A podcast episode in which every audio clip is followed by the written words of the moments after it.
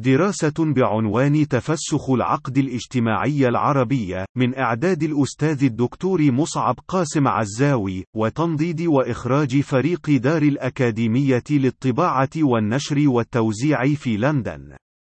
أشارت مجلة فورين بوليسي إلى أن مشروع رؤية السعودية 2030 يهدد بتحلل العقد الاجتماعي الذي يربط آل سعود بالشعب السعودي، وهو العقد الاجتماعي الذي وصفه محرر صحيفة الإندبندت بأنه عقد اجتماعي غير معلن قائم على قبول انعدام الحريات السياسية مقابل الحصول على حصة من ثروات البلد النفطية من خلال إعمال الوظائف الحكومية ودعم المحروقات، والغذاء، والسكن وغيرها من الامتيازات الاجتماعية المدعومة من قبل الدولة.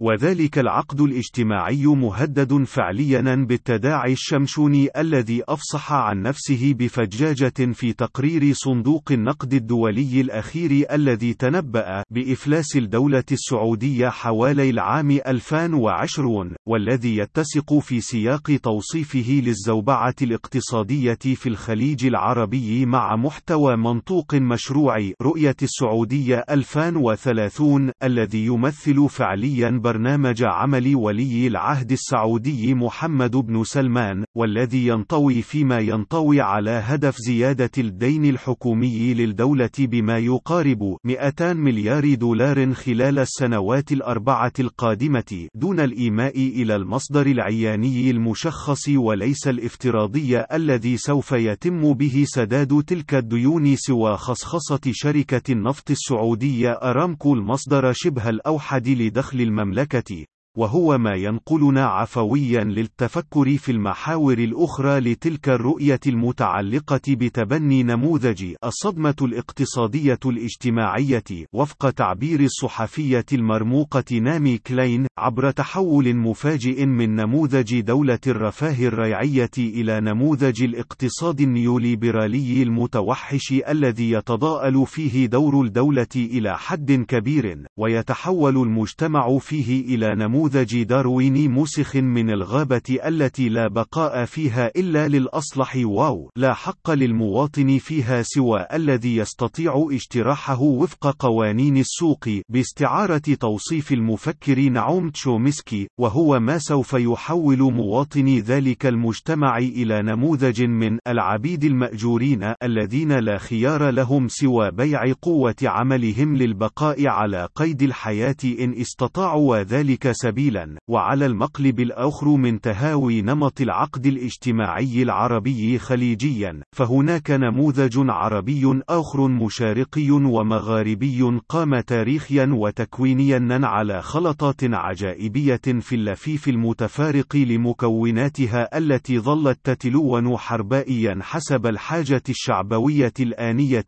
فكانت تارة قومية وحدوية تحررية اشتراكية على طريقة التلفيقات الهرائية للنظم البعثية في سورية والعراق سابقا أو إرادوية قافزة فوق شروط التاريخ ومغرقة في إقرارها بخوائها المعرفي الذي أفضى إلى تحول السياسة إلى فن التجريب لاستكشاف الصواب من الزلل وإيغالها في الإعلاء اللفظي الأجوف لجعجعة المعركة الوجودية مع العدو الصهيوني على كل ما له علاقة ببناء المجتمع المجتمع المدني وتوطيد مفهوم ممارسة السياسة في المجتمع على طريقة الضباط المصريين الأحرار وما أفرزه من صلبهم في نكسة حزيران يونيو وما تلاها من انزلاقات للسادات الذي لم يكن إلا جزءا بنيويا منهم في منظور كل من لم يستمرئ عضال فقدان الذاكرة التاريخية.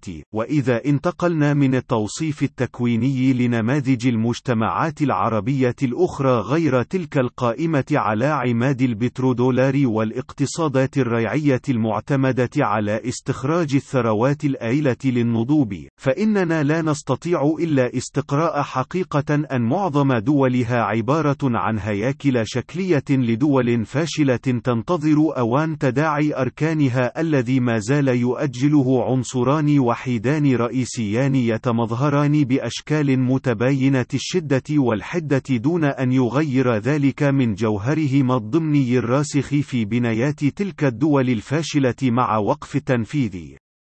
وللطرافة فإن نقيضي ذلك العنصرين هما الدعامتان الأولتان اللتان تم تأسيس وقيام الدولة الأمة بمفهومها وكياناتها في الغرب المعاصر عليهما وفق تعريف الفيلسوف توماس هوبز ومثلا المرتكزين الأساسيين في فكر مونتسكيو مفكر النهضة الاجتماعية والدولة الحديثة غربيا وإلى حد كبير لدى جان جاك روسو صاحب نظرية العقد الاجتماعي الاجتماعي الغائب عربيا وأول العنصرين الأخيرين هو مفهوم الدولة بوصفها جاب الضرائب الممثل لعموم المتعاقدين في ذلك العقد الاجتماعي الذي أسمه الوطن أو الدولة أو الأمة لتقوم من خلاله بإعادة توظيف جباياتها خدمات بين المواطنين تعزز قبولهم ورضاهم بما تعاقدوا عليه.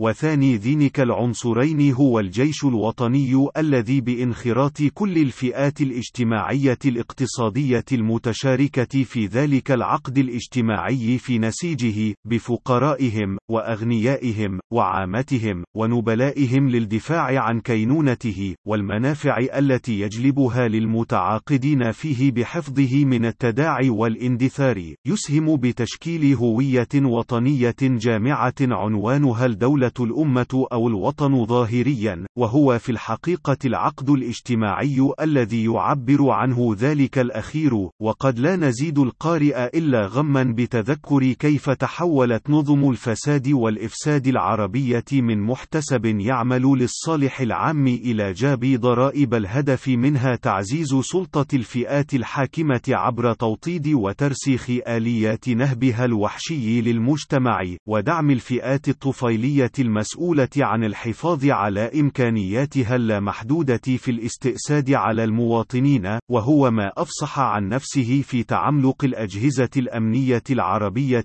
التي لا هم لها إلا حماية الأنظمة من شعوبها حتى أصبح في العديد من البلدان العربية القطاع الحكومي الأكبر فيها هو للعسس والمخابرات والبصاصين بمختلف إصداراتهم وأسمائهم الفنية التي لا تغير من جوهرهم الوظيفي القمعي شيئا وفيما يرتبط بالجيوش العربية الفاشلة عمقا وسطحا وعموديا وأفقيا منذ هزائم النكبة والنكسة وحرب أكتوبر الموؤودة التي لم يحرر فيها العرب إلا إرادة الصمود والتصدي وما تلاها من احتراب مهول وعداوات بين الأشقاء والجيران على طريقة حرب اليمن التي أودت بنظام عبد الناصر والطلاق الوحشي البائن بين نظم بعثي سورية والعراق والاحتلال السوري للبنان وفجيعة أيلول الأسود وغزو الكويت الذي أذوى بالعراق المهيد الجناح وثروات الخليج العربي ومغامرات القذافي المعتوه في غير موضع عربي وأفريقي وبتر جنوب السودان عن شماله والفراق السرمدي بين المغرب والجزائر الذي ما زال يبرر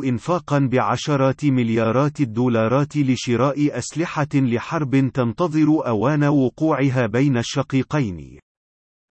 وهو ما أدى في مجمله لتحول فريد في الجيوش العربية عبر تنكسها لتصبح شكلا من الأجهزة الأمنية مهمته التدخل لحفظ منظومات الفساد والإفساد العربية الحاكمة إن أخفقت فيلقي مخابراتها بلجم مواطنيها عبر أقبية التعذيب فيها وأسلحتها الخفيفة لتأتي دبابات الجيش وطائراته للقيام بذلك بتركيع الشعب المقهور بدل الدفاع عنه ولا عجب فعلا في أن يقود اندثار كل ما يمت بصلة إلى بقايا العقد الاجتماعي في مشرق ومغرب أرض العرب إلى تنكس كل البنيات الاجتماعية العربية ونكوصها إلى مرجعيات ما قبل وطنية قبلية أو إثنية أو مناطقية أو طائفية أو مذهبية وما إلى ذلك من أشكال مسخة من المجتمعات المتفسخة التي التي ليس فيها ما يجمع المتواجدين ضمنها في عين الزمان والمكان سوى حظهم العاثر وتشاركهم في التحسر على ما هم فيه من كبد وكمد سرمديين لندن في الحادي عشر من أغسطس 2017